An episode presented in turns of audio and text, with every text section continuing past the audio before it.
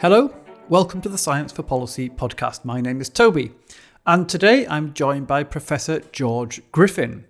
Professor Griffin is a trained physician and a past Harkness Fellow at Harvard University Medical School, and he's become one of Europe's leading experts on both infectious diseases, where his research has made major contributions to the understanding of HIV, among others, and on public health, for which work he was awarded the British honour of CBE in 2018. Professor Griffin now sits on the board of Public Health England. He was formerly part of the high profile SAGE Science Advisory Committee in the UK and remains Emeritus Professor of Infectious Diseases and Medicine at St George's Medical School in London, where he originally founded the Vaccine Research Centre.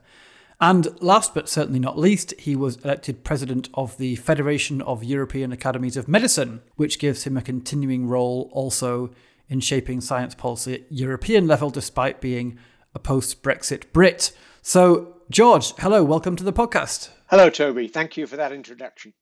It's a pleasure, of course. So, I noticed from reading your biography that we have another thing in common, um, apart from both being unwilling victims of Brexit, which is that we both have PhDs from the University of Hull in the north of England. What's even stranger, maybe, is that uh, although I'm the last person you want sitting next to you on the train if you have a heart attack, my PhD is from a medical school and yours is not. no, my PhD actually was on how muscles grow, and that formed my interest uh, of one of the research topics that I've looked at, which is the effect of infection on human metabolism. And, and really, you could say that my research looks at the host response to infection and vaccines, both immunologically and metabolically. So I've always tried to keep very good clinical medicine and very high level basic biomedical research going together in parallel. Yeah. And now, in recent years, adding to that with your expertise in advising policymakers um, in Europe as well as the UK on public health issues and also on vaccination policy, which is what we plan to discuss today. Yes. Oh, very much. So there's obviously yeah. a very clear hook, as it were, to hang this discussion on, um, given that many countries, or at least a number of countries, we might come to that, um, are engaged right now in in this mass vaccination program, one of the biggest we've ever known in the world.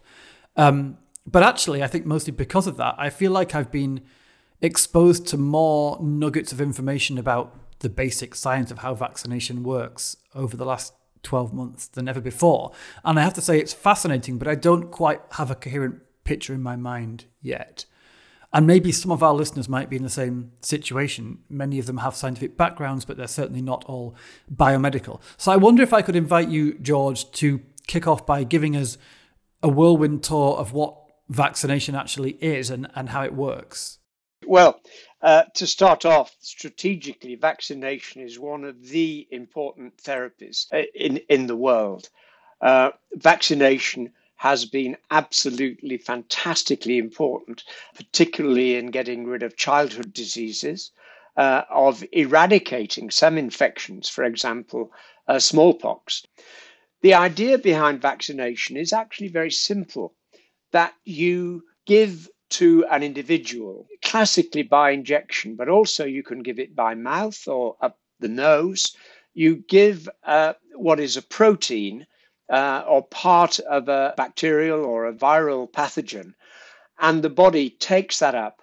And because it's a foreign protein uh, or a whole uh, organism, the body says, Hey, I've got to form an immune response to this. And the immune system then comes in. And we know now a lot about how the immune system works. But the really important thing is there's an acute phase to the response, but then there's immune memory. So for years afterwards, we have cells in our body which can react to those proteins if we encounter them again. So vaccination protects acutely uh, after, say, two, three weeks, there's memory, and you can boost that uh, by giving more injections. Uh, or you can, like some vaccines for yellow fever, for example, one vaccination is for life. So it's it's probably the most important thing in terms of infection uh, in addition to antibiotics, of course, that have happened in medicine. And we're now getting very, very sophisticated and clever in understanding how the immune system works and how to give vaccines which are strong and powerful. And when we talk about COVID, uh, I can mention the types of uh, vaccines that are now being used, which are very, very new and very novel. All right, well, let's do that now while we're talking about the science. Mm. My understanding is that some of the COVID vaccines have been touted as quite revolutionary in the way they work. I think I heard that about the Pfizer vaccine. But are they still based on the same fundamental mechanics of immunization that you've just described? Well, two of them, uh, for example, the Pfizer vaccine is what's called messenger RNA. And messenger RNA vaccines have been tried before, particularly in the field of cancer, and they've not been terribly effective. And so this was a real breakthrough uh, to be able to give messenger RNA, which, as you know, codes for protein, uh, to an individual by injection in muscle. And then uh, the body sees this messenger RNA, the muscle sees it, and protein is produced. And the immune system then recognizes that protein as being uh, abnormal for the body and mounts the immune response that I was talking to you about. Now, that's a very novel uh, vaccine and it works extremely well for COVID. There are other vaccines for COVID, which are be the whole virus, which have been uh, inactivated. Uh, there are vaccines where you've put the spike protein, which is the important protein that binds the virus to the uh, to the cells, where the spike protein is inserted into a carrier a disabled virus. Uh, and this is the Oxford AstraZeneca vaccine, where uh, a chimpanzee adenovirus has been used as the vector. So we, we, are talking a bit of Star Wars now for COVID vaccines. It, it's it's really very very exciting in the uh, in the field, and we know of course these vaccines are very potent uh, at preventing uh, infection, and it, now we know that they're very effective at preventing transmission. So we are entering a new age in vaccinology. Okay, that's interesting. So let me ask you more about that then. I, I hadn't really understood firstly, why the Pfizer vaccine was so groundbreaking. Um, so thanks for making that clear. Mm. But another thing that seems to me to be novel in the COVID story is the speed of the whole thing. It was really a, a race, and we had like multiple winners within just a few short months, just less than a year. So how come it all happened so fast? Or maybe to ask another way, how come it normally happens so slowly since we were assured that corners weren't cut this time? What was different? That's a very good question. Well, the first thing to say is the urgency of getting a vaccine was crucial. At the moment, uh, whilst there are some drugs, uh, both small molecules uh, like dexamethasone that you've heard of, and uh, larger molecules, uh, antibodies, which can ameliorate the infection, but they can't definitively treat it, like, say, an antibiotic can treat a bacterial infection. But they're very, very useful and important. So the idea was there has to be a vaccine. We were in a pandemic situation. Uh, the infection was spreading very rapidly throughout the world, and we know now uh, virtually all countries have been infected. So there was urgency as the principal thing to do this. How did it happen so quickly? Well, it happened so quickly because there were very good breakthroughs, and the messenger RNA that I've mentioned to you is is is just one of those. Um, the others have been things like the aging immune system, which everybody talks about. How can you make older people have a good immune response? Because there's some evidence that the older immune system doesn't work quite as well. And there are now adjuvants, as they're called, that you add to the vaccine, which really potentiate the immune response in the older population. Now, vaccinology is now a discipline on its own in clinical medicine.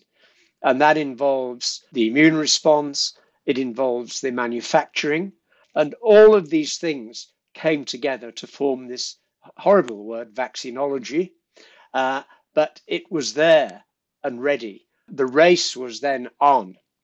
And by the race, I mean, we, we know there are about 170 vaccines being explored at the moment for COVID. So that this, this mix of big pharma uh, having the ability to do it, science having advanced, and vaccinology being there, and the world need. So then another question springs to mind. Does this mean we can do it again in the future? So, like, COVID was a very urgent need, like you said, but then there are other diseases around that have killed and still kill many more people than COVID realistically ever will. Oh, yes. So, for instance, HIV that you've worked on, um, HIV became endemic in large parts of the population. It took forever to develop a vaccine. So, will that be different in future? Do we now have the technology or even just like the kind of proof of concept from COVID that we can do it faster? So that's the new normal. Or is there something about the disease? Will we still be stuck with slower timeframes for other vaccines? Mm. Now, your question, first of all, which I, I haven't answered yet, why is it so slow? Often can be five, seven years to develop a, a vaccine or to develop a new drug.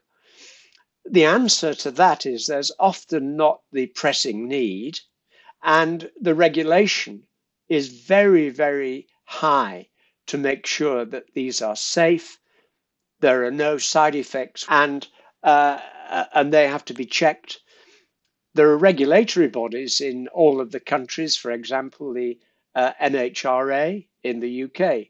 Now, when the COVID vaccines came through, these regulatory authorities, like the MHRA and the uh, FDA in, in the United States, they were given a remit get going on this. So there was urgency and there was a very quick response by Big Pharma and by biotech and then by the regulatory authorities. So uh, it proves that you can develop a vaccine in one year with all of the safety and all of the efficacy and the clinical trials, which is a remarkable feat when you think about it. Quite remarkable. Yeah, it really is. I mean, but that's why I'm asking does it give hope for the future?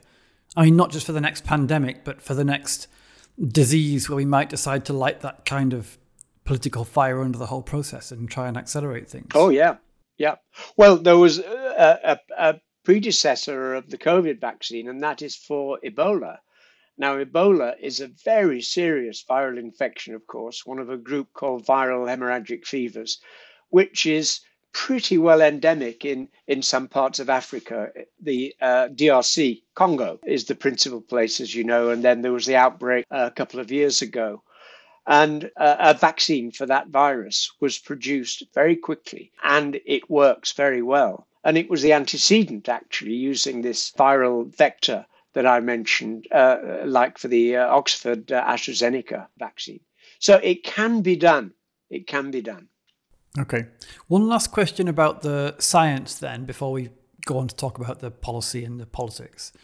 Um, how well understood is the vaccine? In fact, how well understood is COVID itself? Because ah. one thing that strikes me about the quote unquote normal rate of developing a vaccine for, for a well established disease is that um, while you're spending your eight years or whatever bringing the vaccine to a place where it can be approved and used, you also have that time to gather lots of information about the disease itself, to do the basic research, to see long term effects on patients, and so on. Mm. So, even if the trials and approval process for, for the COVID vaccine has been done just as thoroughly in eight months as it would normally have been done in eight years, with the best will in the world, not only can we not really know the long term effects of the vaccines, because we only started sticking them in human arms like six months ago, but also we can't even know the long term effects of the virus.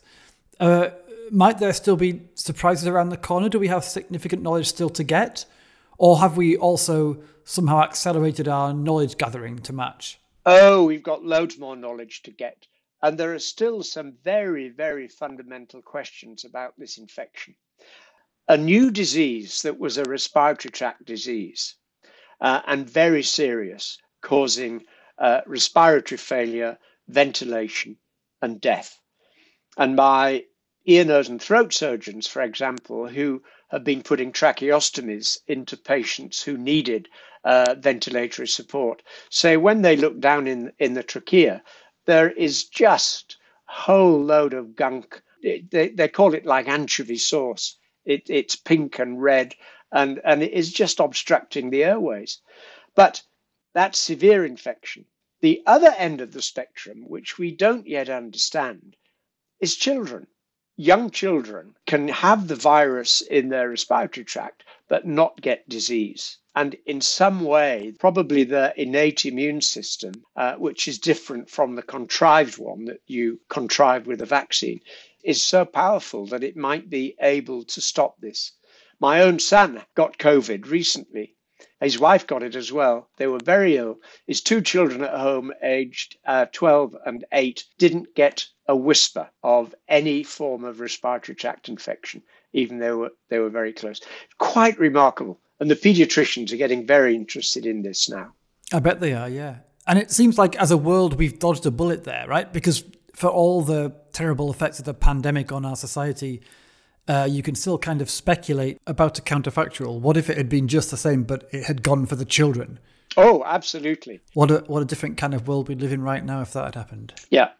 So there are lots of things we don't know about the disease.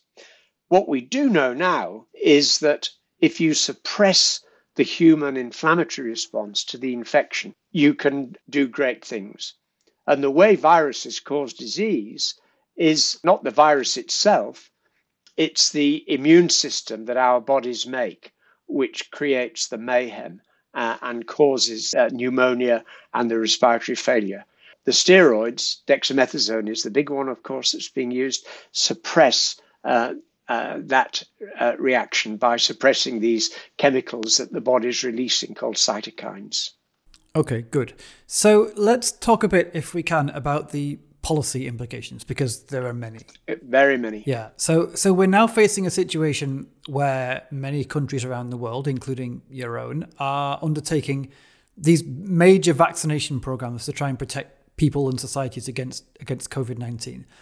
And this is one of those projects right at the interface between science and public policy. And, and the more you think about it, the more you start to realize what a huge, complicated issue it is. Mm. So, well, uh, maybe I'd ask the question very broadly at the start, and then we can kind of focus it down as we go along if we need to. Yes. If you were advising a government on how to undertake a big vaccination program, I mean, any, not just necessarily COVID, what are the big issues you'd advise them to think about? Well, the first one and the strategic one is be prepared. Pandemic preparedness has not been absolutely clear. We, we can recognize a disease but uh, are we ready for it? You've got to have the ability to respond very quickly.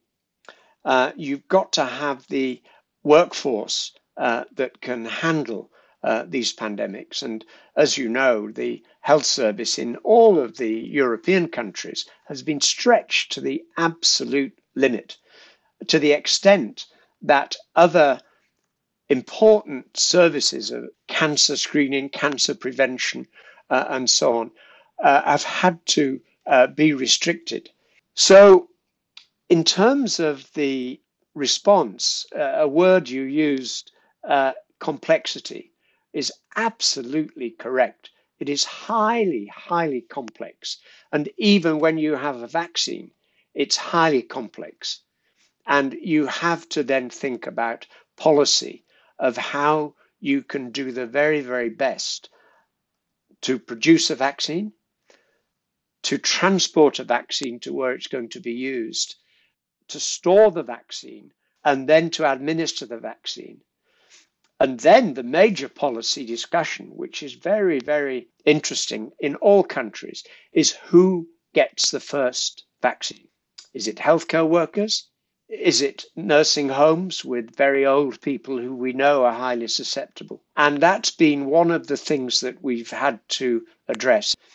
One of my friends uh, from Harvard days in the States is, is now very senior in uh, drug development in DC. And when I told him that uh, healthcare workers should be a big priority, uh, he said, We could never do that easily because that would look like special pleading.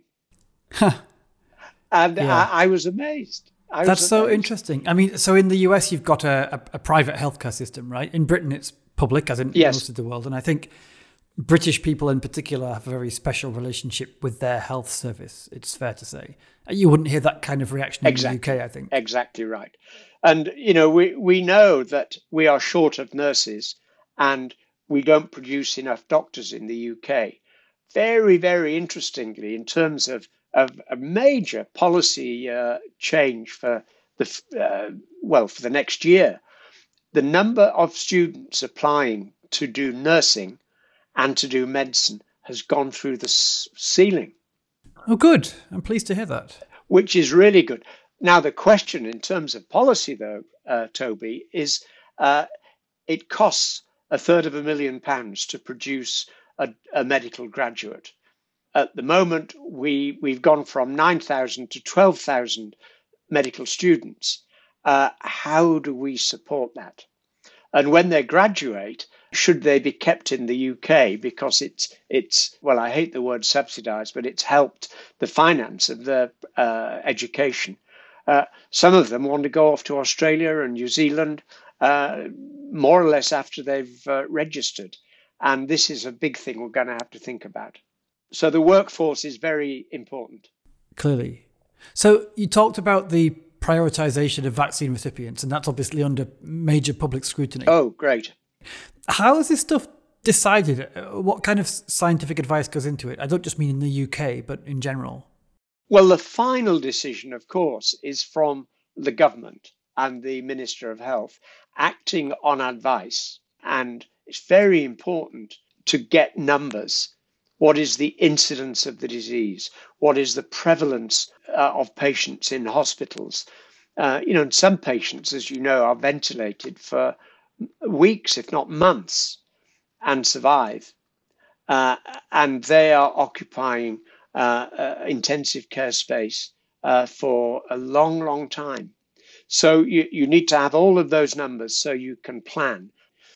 And I'm sure you've seen the graphs which show the first peak of infection and then a little peak and now the big, big peak that we've had. And using those numbers, we can see in the UK that the incidence of, sero, of PCR positivity has dropped by about 23% a week. And even so, we still have about 10,000 new cases, uh, uh, which is uh, a lot of cases. So the rate of fall is important, but the absolute number is very important to know as well in terms of making policy. In making those decisions, so as you say, like it's a political call at the end of the day, but informed by the science, that's the theory. But in a way, it's it's a you sometimes get a bit of a chicken and egg situation because there are different possible objectives you might have. It's not just a medical or, or epidemiological issue. You might, for instance, want to reopen society as soon as possible, or you might want to achieve herd immunity, or you might want to reduce pressure on the health service.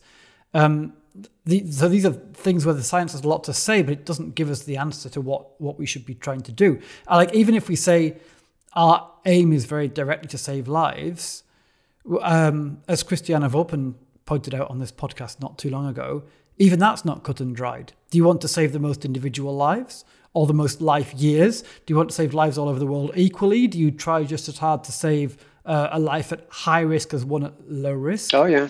And also, what do you mean by risk? Like, is it risk of infection or, or death or risk of a certain severity of complication or, or what? And so on.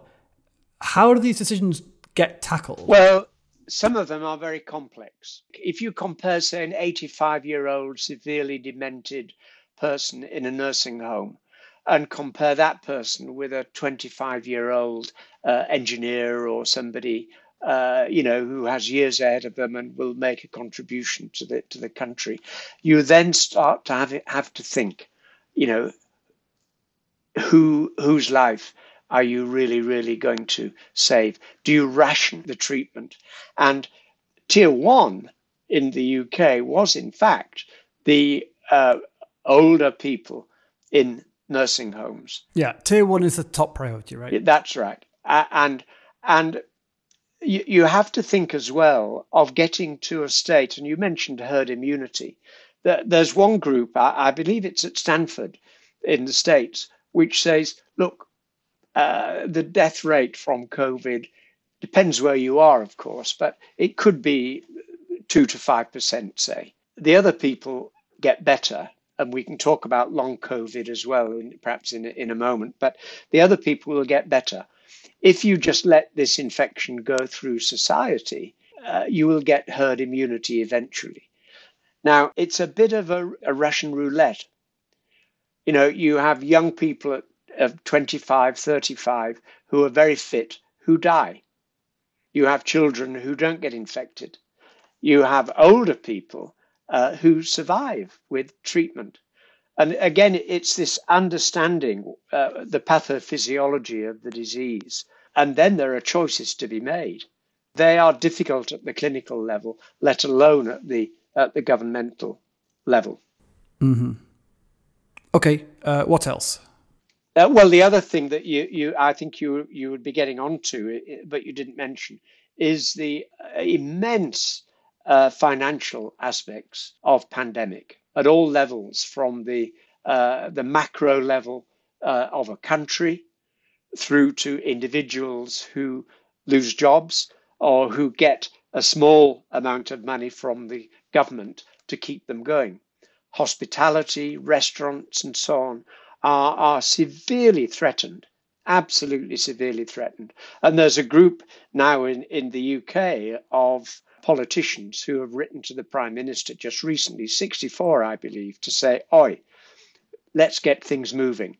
The rate of infections coming down, the weather's going to get better soon in spring and summer. Surely we can start to unlock things. It's a very delicate decision as to what to do and when to do it, because we, we don't want to stop the lockdown and end up with another peak. And uh, our Prime Minister in the UK has said the, the challenge that he's put forward is this time I'm going to make a roadmap and it's irreversible. Now, that is a very tough call. And what happens in a month's time if we have another peak? Yeah, well, if irreversible means unresponsive to Absolutely. changing reality. Absolutely. So uh, perhaps it was a, a little bit uh, brisk to say, I'm going to make an irreversible plan. Uh, a, better way is to say, I'm going to make a plan, but I'm going to be aware all the time things change. And that's exactly what's been happening with this infection. But now we have the vaccines coming in. Interestingly, you, you were talking about complexity, Toby, and, and how that impinges on policy at the Public Health England board this week, we had a very interesting discussion about who is responsible for what. Now, Big Pharma, of course, is responsible for the vaccinology and the manufacture. But to get from a solution in a glass vial to a patient, a volunteer, or somebody who is going to be vaccinated, there are many steps involved. And one of the things we talked about was the distribution. You have a vaccine, Pfizer vaccine has to be kept at minus 70 degrees centigrade. That has to be kept intact at minus 70. Going from the uh, point of manufacture, we get it from uh, Belgium uh, and it's flown uh, or has been flown by the Royal Air Force. It then has to be distributed through the whole of the United Kingdom. I mean, what a logistical task that is. And at the end of the day, when you're faced with a patient and, and the syringe, you have to think, gosh, I hope this has been at minus 70 and it's just been frozen and it's all intact. And it is. And that's a remarkable achievement. So it's highly complex, and policy has to think about those complex stages, make sure that none of them break down. Right, and I guess there's the scientific input at every level, not just in the, the vaccine, but right. also in the yeah. logistical processes and understanding public behaviour, ah. how people are going to respond to the rollout, and, and so on. Public behaviour. how long have you got, Toby? well, yeah, yeah. I mean, I, I, mean, I think this is important, and I'm not in a hurry if you're not. So uh, let's explore it a bit. To take one obvious big issue here, do we have a good scientific understanding of the drivers of vaccine hesitancy? Oh, ah, well. I suspect that might be what you're you're tilting towards anyway. Well, before we talk about hesitancy, hesitancy is a normal response to something that you're worried about. And a mother subjecting her child to a vaccination, I think it's absolutely normal to be hesitant and get information. It's not the hesitancy that's the problem, it's the refusal that's the problem. And the word hesitancy is now the common word that's used. And of course, it, I understand exactly why that is, but it's the refusal and saying, I am not going to have the vaccine. No, it's too dangerous or whatever. So there's a lot of fallacy around about the risks of vaccination. And this goes, of course, to uh, the MMR, the measles, mumps, and rubella story, uh, and the early idea that this was linked to autism, which is now totally disproven. But boy, that hurt vaccination. Well, a great deal. Yeah. So was that the start of it? I mean, everyone talks about the MMR uh, example, holds it up as like the clearest example of the fallacy. I, I remember it all happening years ago. Yeah. But was that really the start of, of the modern anti-vax movement, or did it just give it a shot in the arm? I think it was. Well, I think there was hesitancy before, as I've described, but it was never to the extent uh, as happened after the MMR story, and it's still rampant. And, uh, you know, we have epidemics of measles in the UK because MMR was not being used. And the person who started that off with autism uh, was actually struck off the GMC, the General Medical Council register, uh, and went to the States where he is being funded with private funding uh, in excelsis Deo by the anti vaxxers. And the, the other thing about vaccine refusal, which is very, very interesting, is uh, I'm sure you've seen the, the BAME incidence of, uh, of serious uh, COVID disease. And it turns out that if you look at, at white Caucasians and BAME people accepting vaccination, uh, the, the, the BAME population is considerably less for reasons that are being investigated than the white Caucasian population. And that's a great shame because we know they are, uh, that population appears to be at higher risk. And again, that's being uh, investigated at, at, the moment. Yeah, so you've got the, the double whammy of higher risk of severe consequences and lower take up of vaccination. Exactly. Uh, and th- this is a, a real w- worry to me, actually. And again, it, it highlights what you said again at the beginning high complexity, uh, many, many factors to think about. And it's not just as simple as saying, we've got a vaccine, let's use it, everybody has it. Far from it. It is much more complex than that. Do you think there's a role for scientists in, in directly persuading people uh, that vaccines are safe?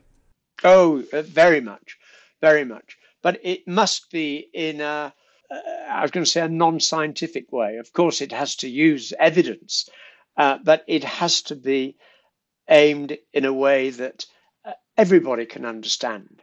And that there's absolutely no doubt that, that vaccine technology and the administration of vaccines now is, is the answer at the moment. It's apart from the, the rescue uh, drugs that we've got, uh, which we don't really want to be in a position of using because you've got the infection then uh, prevention is the big big thing yeah so i guess you're always going to have a certain amount of vaccine refusal is there a, a level we can ignore epidemiologically speaking and still get away with it i've heard different figures yeah. batted around saying we don't approach herd immunity till we have 60% or 70 or 80 or 90 uh, immunized what's the science behind that do we know how many refuseniks we can accommodate uh, well, there is a science behind it. Uh, it's herd immunity, as you were mentioning before. It's very likely that herd immunity is different for different infections. So, for example, measles which is the classic one that's talked about in terms of herd immunity. You need a herd immunity of 85 to 90% uh, in order to say there is the beginning of safety. Why? What is it about measles that means it has to be so high? It is highly infectious. It's spread by the uh, respiratory route, spread by touching and, and uh, through mucosal surfaces. It is very, very infectious. And we become complacent when there is a measles epidemic and people see what it's like. Uh, they rush to get vaccinated.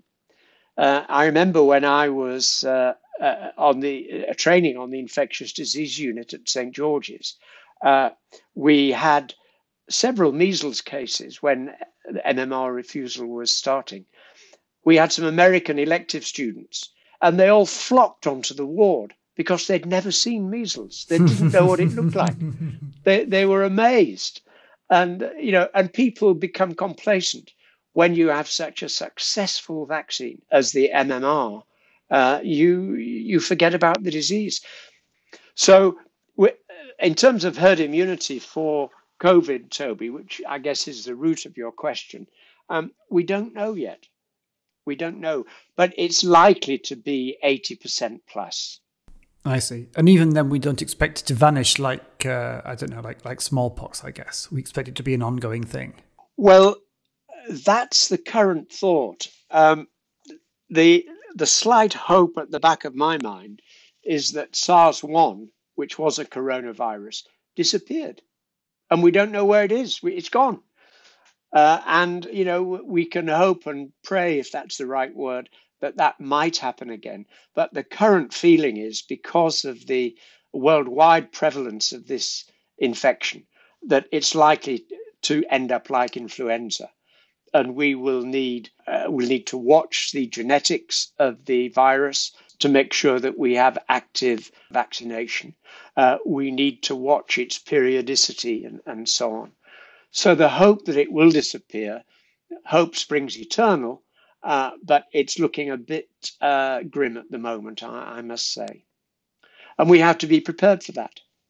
Yeah, well, I feel like we've all learned the skill of managing our expectations a bit better over the last 12 months or so.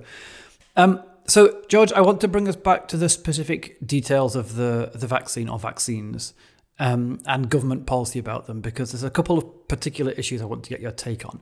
The first one is this discussion right now about the, the risk of serious consequences, so blood clots among people who've had the vaccine. The mainstream media reporting seems to have gone back and forth on this a bit about whether these reports of rare blood clots are like just what you'd expect anyway among the population, so basically down to chance, or whether they are rare side effects of being vaccinated. And if they're side effects, how concerned we should be. Can you shed some light on the whole situation, like both the science of it and the, the policy response? The adverse events that we're talking about, which have been recorded, particularly for the AstraZeneca vaccine, are those of uh, thrombotic disease. And thrombotic disease means there's clotting in the intravascular system of the recipients of the vaccine. And that clotting has been of a very serious nature in some people, uh, which has resulted in deaths. In the UK, for example, we have 79 such events. Uh, at least that was the number uh, that's been used uh, in the recent um, uh, Medicine and Healthcare Products Regulatory Agency uh, talks. The clotting is very unusual in that it's a clotting which is seen when there are very low platelets in the blood. Now, platelets are small fragments of cells which are crucial in the clotting process. And when you have too many platelets, you often get clotting. But in this case, the clotting is seen in the presence of very low platelet counts, which is called thrombocytopenia. So that really posed the question why is this so unusual?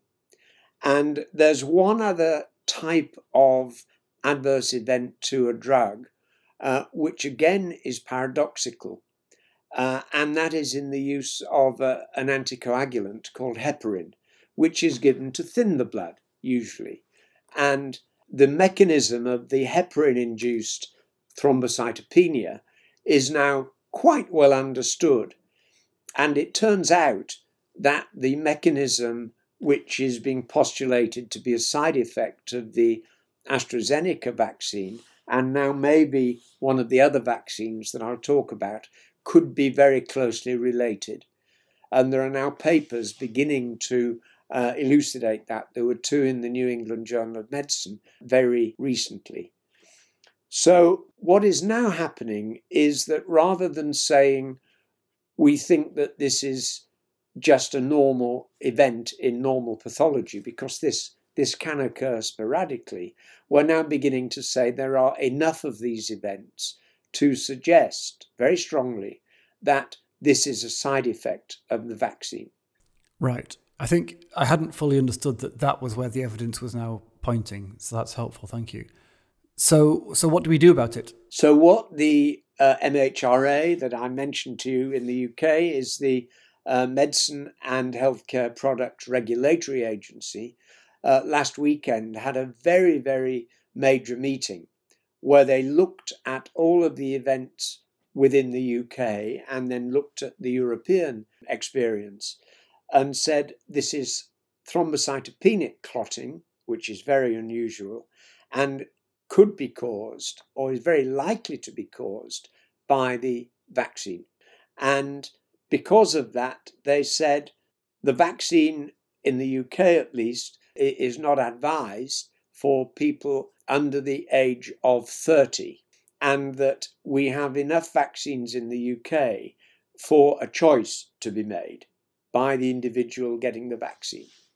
And that choice, principally, of course, is Pfizer, uh, uh, which was one of the first vaccines, which has a, a, very, very low incidence. I believe only two patients have had this, this effect, which could well be, given the millions of doses that have been given, just part of the naturally occurring uh, thrombotic episode. And I've seen now that the EMA, the European Medicines Agency, have said that the AstraZeneca vaccine is, is safe. The protection that's afforded outweighs the risk of uh, getting serious COVID infection and thrombosis. Uh, I understand that in, I think it's France, uh, they have said that the AstraZeneca vaccine can be used in recipients over the age of 50. Slightly different from the MHRA, but again putting an age restriction in it. But the evidence seems to be going on to say this is a very unusual form of clotting. Uh, it seems to happen in the younger age group more than the older one, even though there are some uh, people in the age uh, in the 50 to 60 age group in the UK who've had this, but it's predominantly young women who seem to be affected mostly. So the current advice is very much this is a very protective vaccine, but that this side effect is very likely to be related to the uh, vaccination rather than being sporadic. And so you have to have special exemptions for people. So there are some people who we know, for example, have a clotting defect which may predispose to thrombosis. And clearly, those people now, the advice is not to give them the uh, AstraZeneca vaccine, but use one of the alternatives. I have just seen reports from the United States that the uh, Johnson and Johnson vaccine has been having similar uh, adverse events of thrombocytopenic thrombosis. And they have just recorded six uh, uh, vaccinees who've had Johnson and Johnson who've had thrombotic events, two of which I understand have died, and one is uh, receiving critical care at the moment. So they have temporarily suspended the Johnson and Johnson vaccine. Now that means that these two vaccines, AstraZeneca and Johnson Johnson, which are slightly different, but they work on the same principle. They have a, an inactivated virus as the vector for the gene for the spike protein.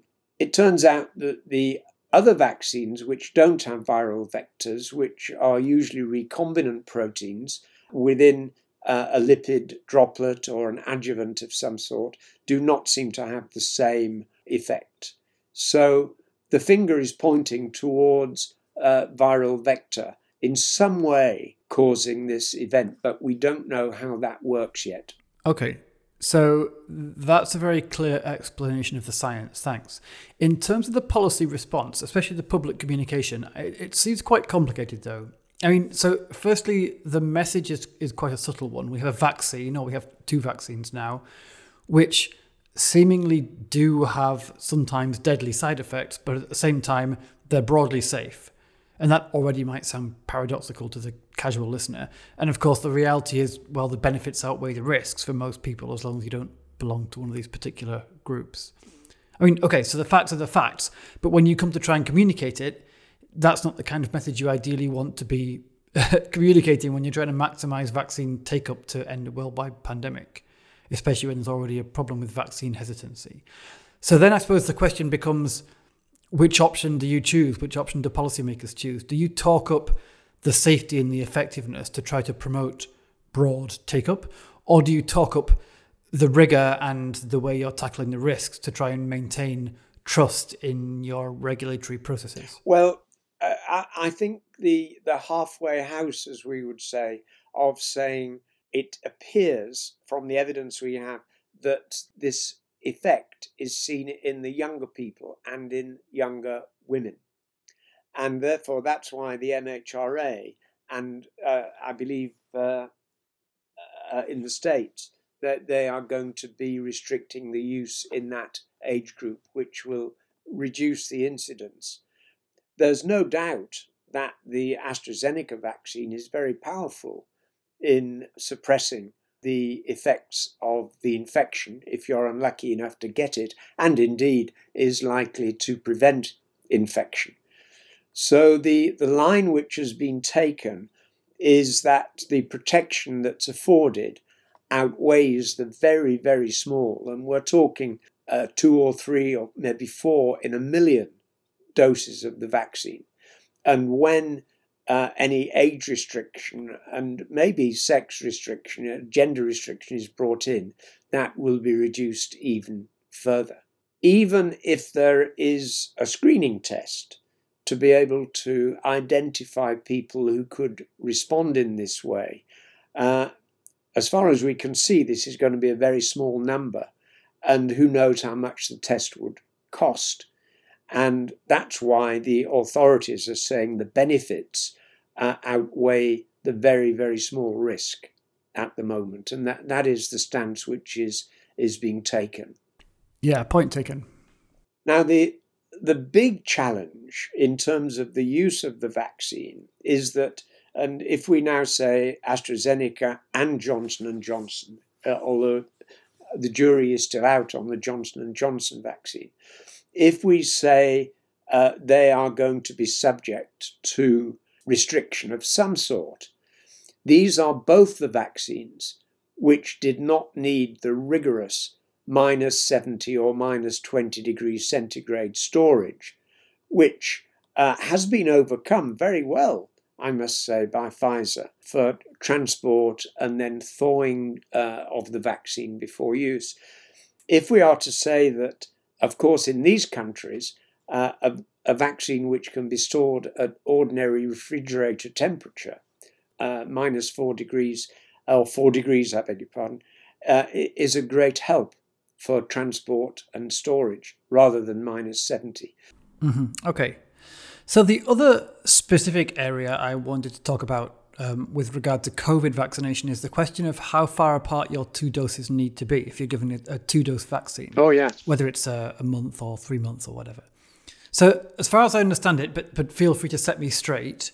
Mm. The evidence is reasonably clear that the first dose gives a decent level of protection, and the second just tops it up to, to premium, as it were. And it, the first dose lasts for a decent time. So the idea is then that by making people wait longer for their second dose, you can give the first dose more widely. And so you get a better level of overall protection for everyone in the same amount of time with the same resources. Am I right so far to start with? Yep. Okay. So then you've got the ethical argument, which was brought up when this plan was was first proposed by I think uh, by GPs, family doctors, among others, saying, "Okay, hold on a minute. Firstly, we're not totally clear on the evidence, but even if that's true, even if we are sure that this is all going to be safe and, and will work well if you delay the second jab, yeah. there's the question of patient consent." Because we've got patients here who've had the first dose of the vaccine who consented, right, on the understanding that they were going to get the second dose fairly soon after. And now we're saying to them, having had the first dose, oh, we're changing the treatment you agreed to without asking you, and now you have to wait longer.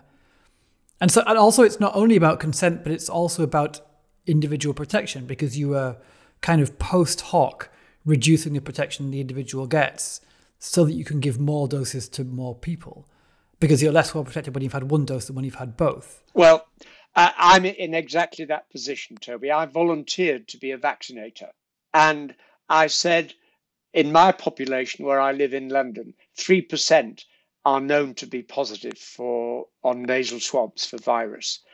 Uh, I, I honestly feel that I should be vaccinated in order to be protected when I am seeing three out of 100 patients who could infect me.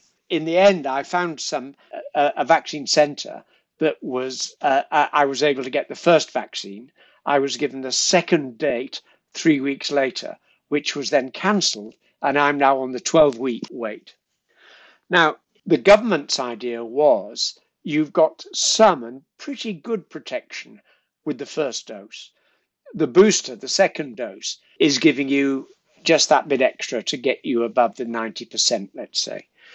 That's a reasonable thing. Pfizer, of course, and I got the Pfizer vaccine, they said, well, our clinical trials are only done on a gap of three to four weeks. So we don't know.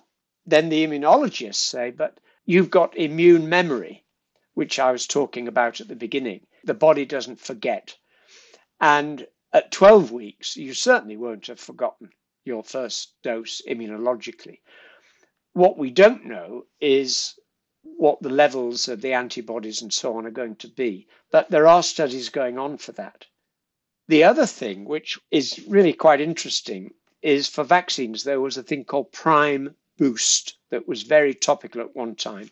You give a first dose of a vaccine, and then you give a second dose against the same infection, but it's a different vaccine. Could be a different one altogether. So you're mixing different vaccines. And there's a trial starting, or it has started, where the Pfizer vaccine is given as the first dose, and then the second dose is the AstraZeneca one, and that's prime boost. And I don't know the full details of the time between them and so on. But what that would mean is let's say we ran out of Pfizer vaccine, or the Pfizer plant was burnt down, or something hideous like that. There would be evidence and you could argue that moving it to 12 weeks has ensured that more people get that background level of immunity, which is probably at least 70%. And then, yeah, and, and that's the argument, right? That's, that's the, the argument. So I, I was a bit skeptical at the beginning, but when I thought about it, I thought this has been thought of very hard by our vaccine committee, the JCVI, and they've advised the government that it's safe and it's unlikely to give any very major downside. Uh, and that was the decision. Yeah, and you'd say that that supersedes the individual consent issue. Yeah, difficult question. Difficult question. But if the policy is to protect as many people as possible, then it's it's a very good and adequate decision. And the people who understand the immunology of the vaccine uh, can give not evidence because it isn't there yet, but they can give a very good explanation to say yes, this this is safe and yes, it will work. Yeah, well, I mean, we, we, we could be persuaded that it will work scientifically, but then we still face the underlying political question of, of whether we're prioritizing community protection, herd immunity, or whatever, or personal protection. So it's the ethics rather than the science. And that's what I think this issue of delaying the second dose makes us confront. Well, it's a bit of both, really. Um, personal protection, of course, is, is very important. But if you are personally protected, you're protecting people around you. And, and so the, the two are very closely uh, interrelated. Um, uh, there's been talk recently of vaccination passports, for example. You know, will you need a passport to show before you get on an aeroplane? Uh, will you need a test, a PCR test, uh, before you get on an aeroplane? So or before you go into a, a, nightclub or something, or a bar, or it theatre. could well be. It could well be, but I mean that that is extreme. But you know, we are in an extreme situation at the moment, and it's in in many ways for us in in the developed world with hospitals and rapid response Imagine what it's like if you're in Africa, in the bush, and your village gets COVID. Very tough, very tough.